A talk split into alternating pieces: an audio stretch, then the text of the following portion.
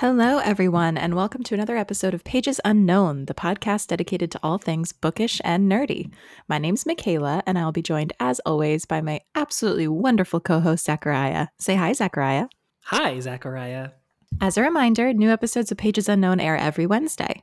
You can find us everywhere you get your podcasts, as well as on TikTok and Instagram under the name Pages Unknown. I know that we thank y'all for listening every week, but I want to say it again. There are literally millions of podcasts out there in the world, and you chose to spend your very limited free time with us and ours. We really appreciate you. This week for the podcast, we read When We Hold Each Other Up by friend of the pod, Phoebe Wagner. It's a solar punk dystopia that begins after a climate apocalypse, as well as after capitalism has ended at the hands of the harmonizers. These harmonizers are a more than human race of beings that were freed from the ice caps because of global warming. Did you catch all that? they bring about this harmony by literally culling or unaliving people and land to bring balance. It's very Thanos flavored here. A brief synopsis we meet our main character, Rowan, who is living with their family in the wilderness. Shortly after this, they encounter one of these harmonizers who is looking worse for wear. Rowan insists on helping this harmonizer named Eduardo. Other, more vengeful harmonizers come to Rowan's family's camp to inform them that Haven City is expanding its borders and that they need to both leave and that half of the group must go with them, supposedly to be unalived. Eduardo fends them off and Rowan's family flees. This kicks off a whirlwind adventure to warn others of the incoming trouble and a fight for each other, the planet, and ultimately true balance. Michaela, can you share with us your initial thoughts of the book? Absolutely, I can. Thank you so much for asking, Zachariah. Um, I I have to say that this book was a very nice reminder of my favorite part of doing this podcast with you. I honestly, I'm being totally honest here. Mm-hmm. I don't know that I would have picked up this book on my own ordinarily. I don't mm-hmm. really mm-hmm. know a lot about the solar punk genre, which we are going to talk a lot about. Mm-hmm. mm-hmm. I don't know that it would be in my sphere. I don't know that it would be something I was even aware of. But because of this podcast and our lovely TikTok, pages unknown, follow us.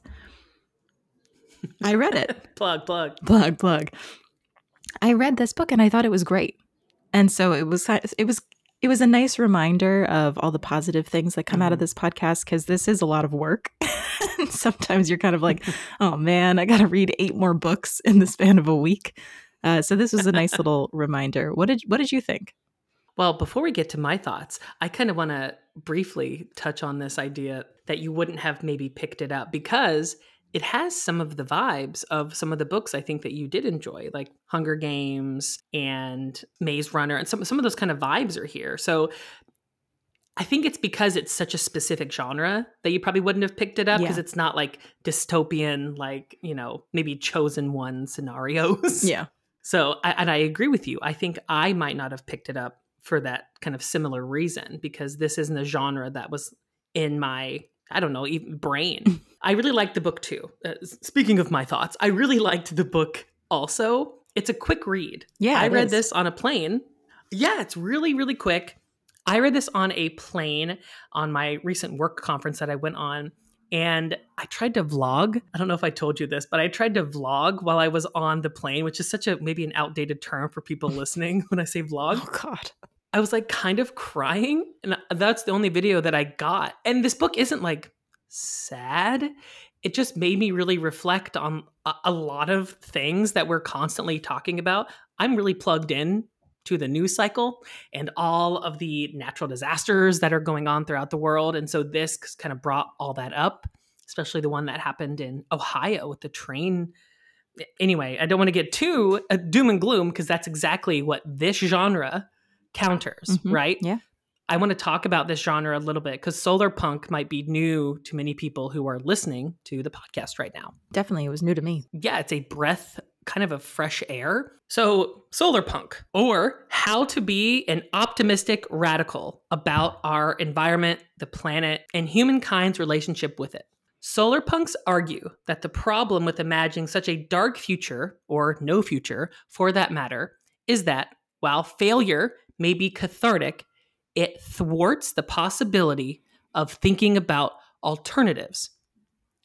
If you're wondering why I'm saying punk, theconversation.com, which I, ch- I suggest you go check out this article, they have a great explainer on this entire genre. So, Phoebe, the person who has written this book, this is their debut novella. They're not new to this genre either. They've edited an entire collection of solar punk stories. So if you read this book and you really, really enjoy it, Google Phoebe Wagner and you'll find the other two or three books that Phoebe has helped put together on this. Two titles that we had in our notes here Almanac for the Anthropocene, a compendium of solar punk futures, and Sunvault stories of solar punk and eco speculation.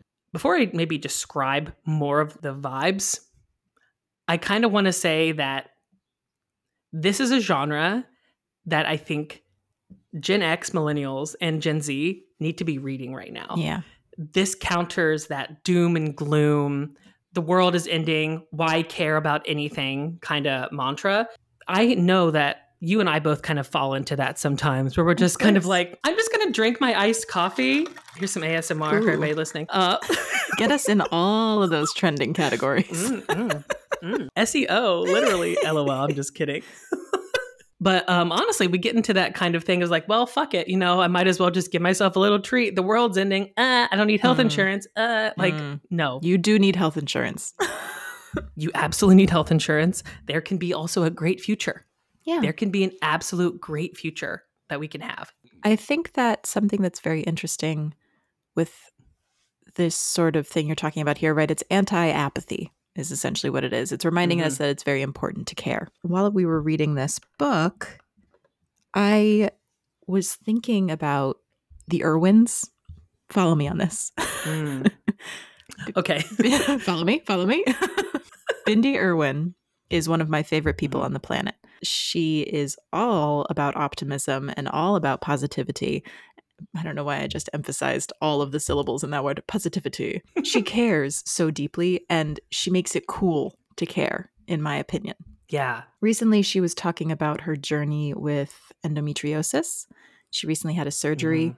to help her feel better. And basically, for the last 10 or so years, she was just living in pain. Yeah. The fact that every single day she was borderline fainting from pain and she was still putting out such positive energy mm-hmm. that is the encapsulation of what this book was to me when i've read dystopia uh. books like hunger games divergent you know like the 2010 to 2014 dystopia craze yeah. a, a peak peak time for books and cinema. It's coming back right now. It is. It's, it's making too. its cyclical return. When I was reading those books, it was about finding what little happiness you could in a world that was inherently mm-hmm. bad and negative and yeah. horrible. The government is oppressive, the environment is collapsing. I read a book series called uh, let's see, the first one's called Enclave, then Outpost, and then something else. It's a it's a three book series, and it's like an mm-hmm. apocalyptic mm-hmm. type thing where people have moved underground because the sun mm. is deadly and the oxygen is not breathable and stuff. So they've moved underground. They've become mole people, and these two individuals end up leaving the enclave and going up into the surface. And it's a bright, beautiful blue sky and the air is breathable and the an- animals are running around because humans have left. And i remember thinking to myself even then when i read it i was probably 14 mm-hmm. i remember thinking ah, humans are just a blight. We are a plague. It's not true. It's not true. No. And this book was a nice reminder of the fact that there's good in people and there are people who care and there are people who want to invoke change. And we're lucky to live yeah. at the same time as those people do, like Bindi Irwin and her entire family. so I think that this book, I understand why it made you emotional because it can be yeah. very emotional to confront the fact that not all people are inherently bad. We're so used to seeing all the negativity and all the horrible politicians doing horrible things. It's really nice sometimes to be reminded that people care. I'm going to tell you right now. This book made me think of something I read on Tumblr a long time ago. And you know, Tumblr, I think, is also making a comeback. It's like all things are cyclical at this us. point. But there's this thing where it's like, it quotes, all people are bad. And then there's a response to it that says, I am people, I am good, you are wrong. And every time I I get a little teary because it's one of those like core core like things that you see on TikTok and all the Twitter right now. Every time I see it, I'm like, yeah, that's right. We are people, we are good, you are wrong. Mhm. There is hope in the world, and you are not helping anyone. You are not helping anybody by acting as though it's over, it's done. You know, all of this doom and gloom, like the sky is falling. Let the sky fall. We will rebuild. Okay. Mhm. Come on, Adele. Let the sky fall. Not the James Bond reference. I can't. but it's true, right? It is. So yes, I was getting emotional because this book it's got a lot of little fun tropes also throughout Yes. it. That's kind of my one criticism is that I wish it was a little bit longer. And I say this for a lot of indie books. I feel like I'm saying this often because it's good. I just want more of it. Mhm. You know what I'm saying?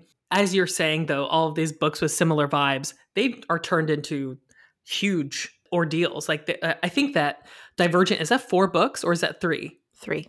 It's Divergent, It's three? Allegiant, Insurgent, or Divergent, Insurgent. Allegiant. I don't remember what order they go in. Yeah, so these traditionally published authors do have a lot more resources that they're able to make these, you know, long, kind of drawn out stories. Phoebe, you know, did a thing and accomplished a, a really good thing in a small amount of pages. It was giving me a lot of The Last of Us vibes since it's a duo that are kind Mhm. of going through all of this kind of crazy thing. You've got Rowan and Eduardo going through all this. You also wrote down Darkest Minds. I don't know anything about that book series. So I read that when I was in high school. I do think they made it into a m- movie or a TV show. That one is oh, about basically there are kids who are born with abilities, magic abilities, Okay. and they're categorized by color and they're removed from society for the benefit of society and placed in these summer camps. I, uh, this is- Excuse I'm me? going to tread carefully here. And I, I, to be fair, I haven't read this book in forever. But there are two colors, I believe it's red and orange, that are the most Mhm. dangerous. I think orange can control thoughts and people's minds and sort of take over people's brains. And I think red Mhm. is like fire or something, uh, like a flame ability. And they're not allowed to be kept at all. So they are usually murdered when they are discovered. There's a girl who is a red or an orange, and she slips by on. Oh, she's an orange. She influences the guard's mind to mark her as like a blue, so she's able to get like slip through.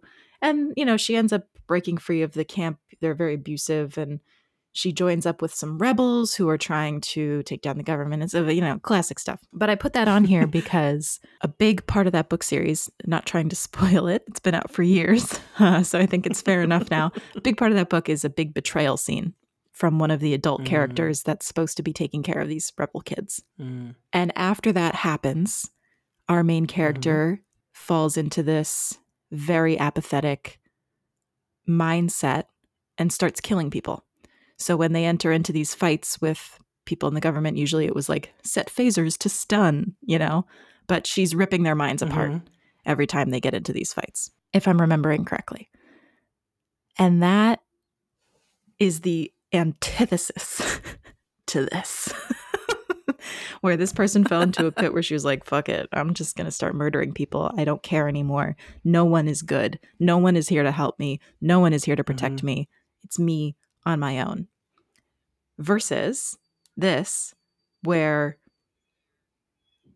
we are constantly being reminded about the the bonds that are being forged while they go through this adventure and we are constantly being reminded that the people they meet along the way are inherently there to help them and to lift them up it's Yeah. just exactly the opposite of everything you've ever read with dystopia and i think it's really nice I think I had to sit on this one for a little bit after reading because it's scary in a lot of ways Yep. because this could absolutely be what the future looks like and it's scary but it also is opti- like it's optimistic and at some points it's a little cozy i f- it, it was really odd of being like there is coziness and warmth in this knowledge that the only way we're going to move forward is together and also this willingness of each person throughout this book to work together to get somewhere. There are people who sacrifice parts of themselves throughout this entire book for the greater good. On our notes here, and we always have a notes document as we're doing this. Yeah, it's a little meta to talk about it, but I think it helps to serve keep a structure of this episode. Cozy dystopia is this a genre? Because you mentioned it, and I I made a note here that just says Michaela Michaela Gilmore patent 2023. like, yeah, it's a curious mix. It is. Yeah. It's a very fun mix. We something we were talking about when I brought that up. This cozy dystopia idea was that this, and this is probably why it gives you Last of Us vibes too. This is like post dystopia.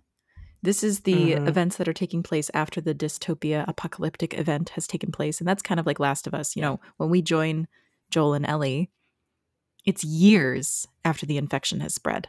People have started building little cities again, these, you know, small outposts, mm-hmm. to, and they've been protecting each other and finding ways to live. And it's kind of like that, except obviously Last of Us is very doom and gloom. and and this is not. It is. It's it's a post dystopia world where we're now coming out the other side realizing, oh, okay, the bad thing happened and we're still here. So let's do something about it. You're right. It is. It's post dystopia. People are rebuilding. They're finally doing the thing Yeah. that they needed to do all along, which was working together. Who could have seen it coming? the scary thing that is almost against this like American ideal of rugged self reliance has been pushed away. And I think that that's necessary in a lot of things. It's like you can be self reliant, but the fact that you start pushing others away in an attempt to like whatever, you've screwed up your life, their life, and everybody else's life. We, anyway, humans need other humans. What I think you're talking about there is a main theme of this story, which Mhm. is the negative effect of hubris and pride and thinking that you can make it through on your own when you can't. This story is all about balance and the positives and the Mhm. negatives of finding balance. Yeah, there isn't a way for humans to cut corners here. They tried it. That's what the harmonizers are, are doing. Instead of working on ways to better the environment, we just said, oh, let's just kill half the population. So then we use less resources. Not an option. They cut corners. the negative side of balance. The positive side of balance is this group, this ragtag group of friends going around helping people where they can, intending to achieve an overall goal that benefits society, but more importantly than that, helping the people they find along the way. It's a story about people coming together, people uniting against themselves, essentially, the negative parts of humanity. It's a group of people Yeah. together saying, We're going to fight this bad part of ourselves, and we're going to do it together, and we're going to do it really well. And also, we're all cute. Yeah. And also, we're all cute and we skateboard. And that's, I'm dead. I love it. That's the thing I did not expect. So the story, as as we kind of mentioned at the beginning, right? Rowan and Eduardo have to now find all of these different communities and warn them that, hey, some shit is about to go down. These harmonizers who are no longer in harmony themselves, they're taking much more than is needed to achieve balance. They're going to come to your community and take half of y'all and take your land and say, the city, you are now in the jurisdiction of the city. We get to tell you XYZ. Rowan and Eduardo eventually go to the city. And I'm skipping a lot Mhm. here. I'm skipping a lot that between the beginning and when they get to the city. There's so much in between that is necessary and good. So when you read the book, you'll know what I'm talking about. When they get to the city, they plan to skateboard. And skateboarding in this book is a little bit of a way of the city getting to know the people and feeling life being lived inside of it. Mhm. So, in some ways, the city or the different cities are almost sentient in a way that they can tell that there is love happening, that there is life and joy going on. Otherwise, uh, the harmonizers just kind of walk around and take the life force out of people who are quote unquote breaking the rules. That just means like taking literally like calories from a person and like draining them of that. It's really odd occasionally how there are fantasy elements that are just kind of put in, but you they don't feel out of place. It just kind of it just kind of sits there and is like, well, of course, we reach that part in the world where we have to like, you know, I don't even know how to describe it, but it doesn't feel out of place. It still feels real, but like the magic is super super low in this in this story. Like obviously harmonizers, these other non-human people came from the ice that melted because of global warming that was caused by humans. And I'm a little bit like, cool. Uh, there are these ancient super things in the ground just waiting to come out yeah. and exact revenge. Like cicadas. Honestly, one thing about the story that you're going to have to keep in mind is that, as we're saying, this is post kind of the dystopia like happening. It's already done happened. Capitalism is over. This is post capitalism this is post turbo capitalism. This is post petro capitalism. Do i need to make like a song that's like the capitalism stage timeline for all of those for all of those who are just now tuning in to the podcast? Hello. Welcome to the late stage capitalism that you are really in in 2023 in this book that's already happened. They are way beyond all of this all the different stages of what happens in late stage and beyond. I feel like I need an actual like economist to really describe to people what yeah. I'm talking about. Although the economy is fake, you should all know that. Anyway, that's how this the parameters of the story are the fact that nobody has a want for anything. So in some ways it's utopian, but only because people understood that they have to do that in order to survive, right? However, there are still things that are fucked up like all of the sewage all of the dumping of chemicals, all of that is still there and it's slowly being healed. It's a weird setting, but like one that I think maybe if we don't start thinking about the future in a real, real way, we're going to end up getting to.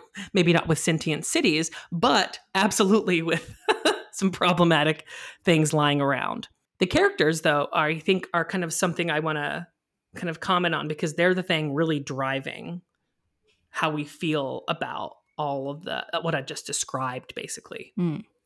So something that we talked about when we were plotting out this episode. Eduardo lived through the dystopia parts. Eduardo mm. if this were a normal dystopia book, he would be the one with the apathy and the lack of care and the hatred almost, the anger. I do wish, like you said, there was a little bit more. I, I wish I got a little bit more from Eduardo. I wanted a little bit more of his growth. I think that's similar to the plot ramp issues we talked about, where things sort of were up and down and all around. These characters felt like they weren't growing into anything.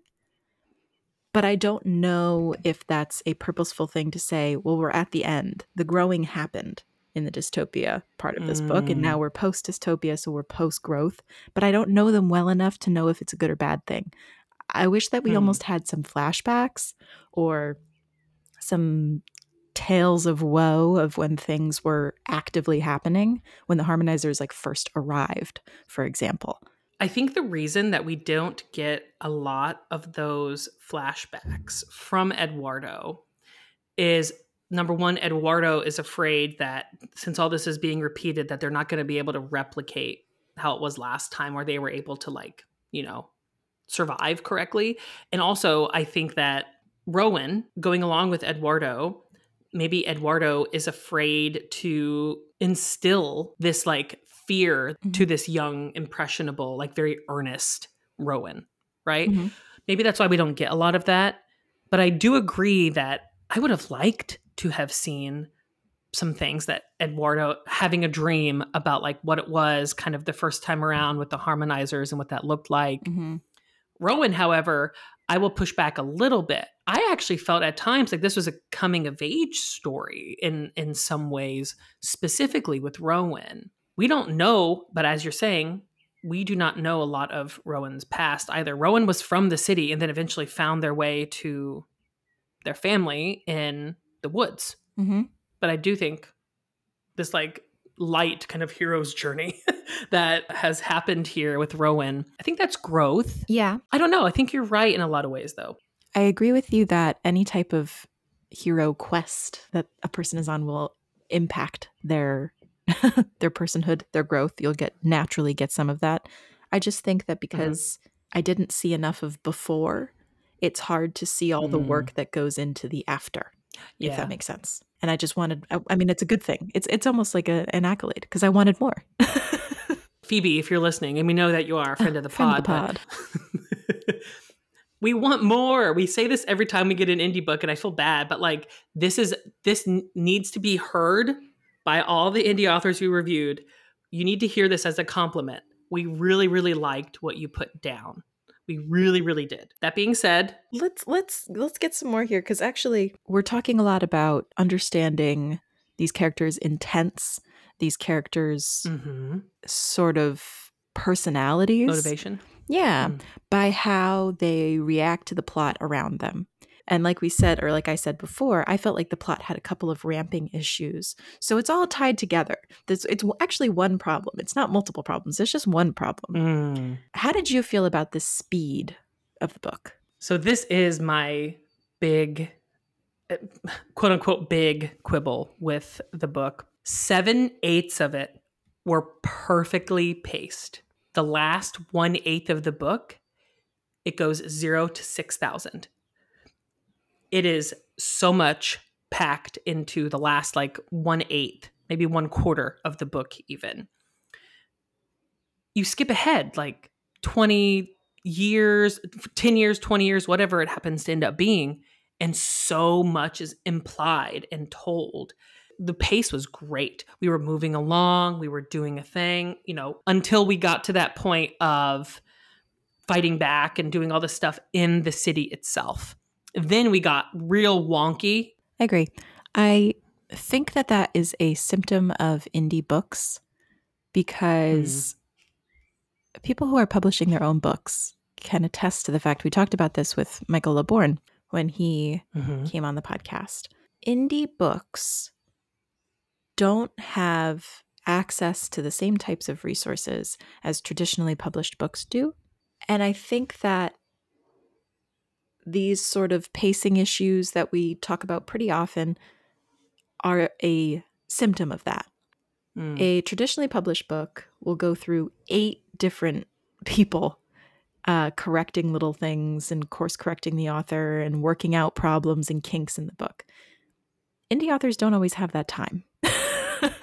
you know, they're not Yeah. making money while those those things are happening, and so it makes sense that there would be these little hiccups. Absolutely. This is not like a criticism.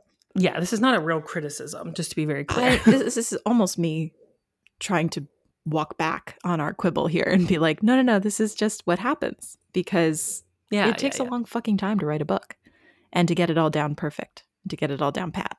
yeah. Mhm. And so by the time you've read your favorite books, like we've said before, they've gone through 18 different drafts. Yeah. But not everyone has the time to dedicate to that. So sometimes you get the third draft instead of the 18th.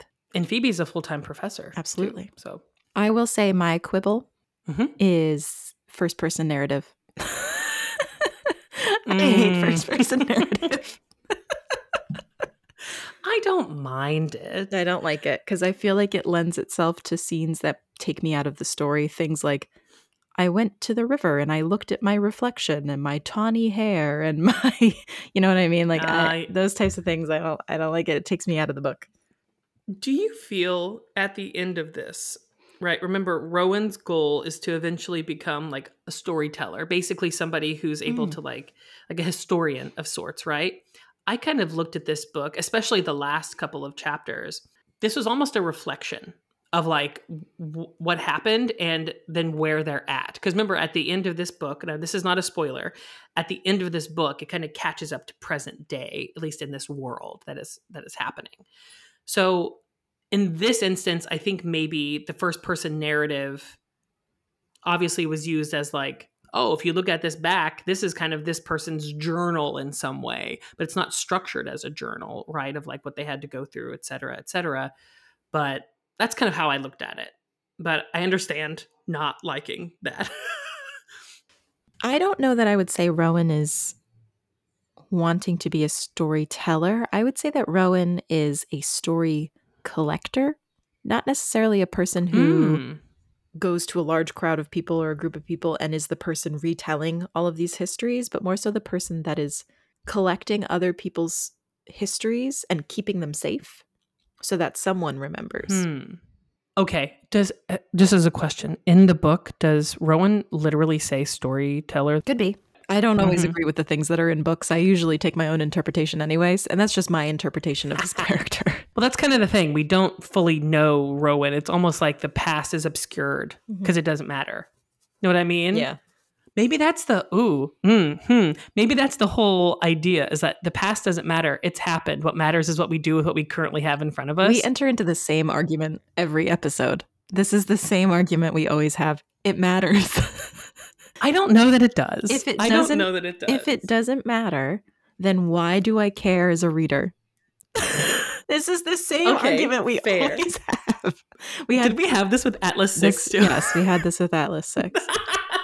This was the whole. If you haven't listened to that episode, that is probably the episode where we're the, like on opposite ends of the spectrum. Everywhere else we can find common weird. ground, but that book, yeah. polar opposites. Man, go listen to that episode because I think I sounded number one, I think I sounded the most unhinged I have sounded on a podcast episode.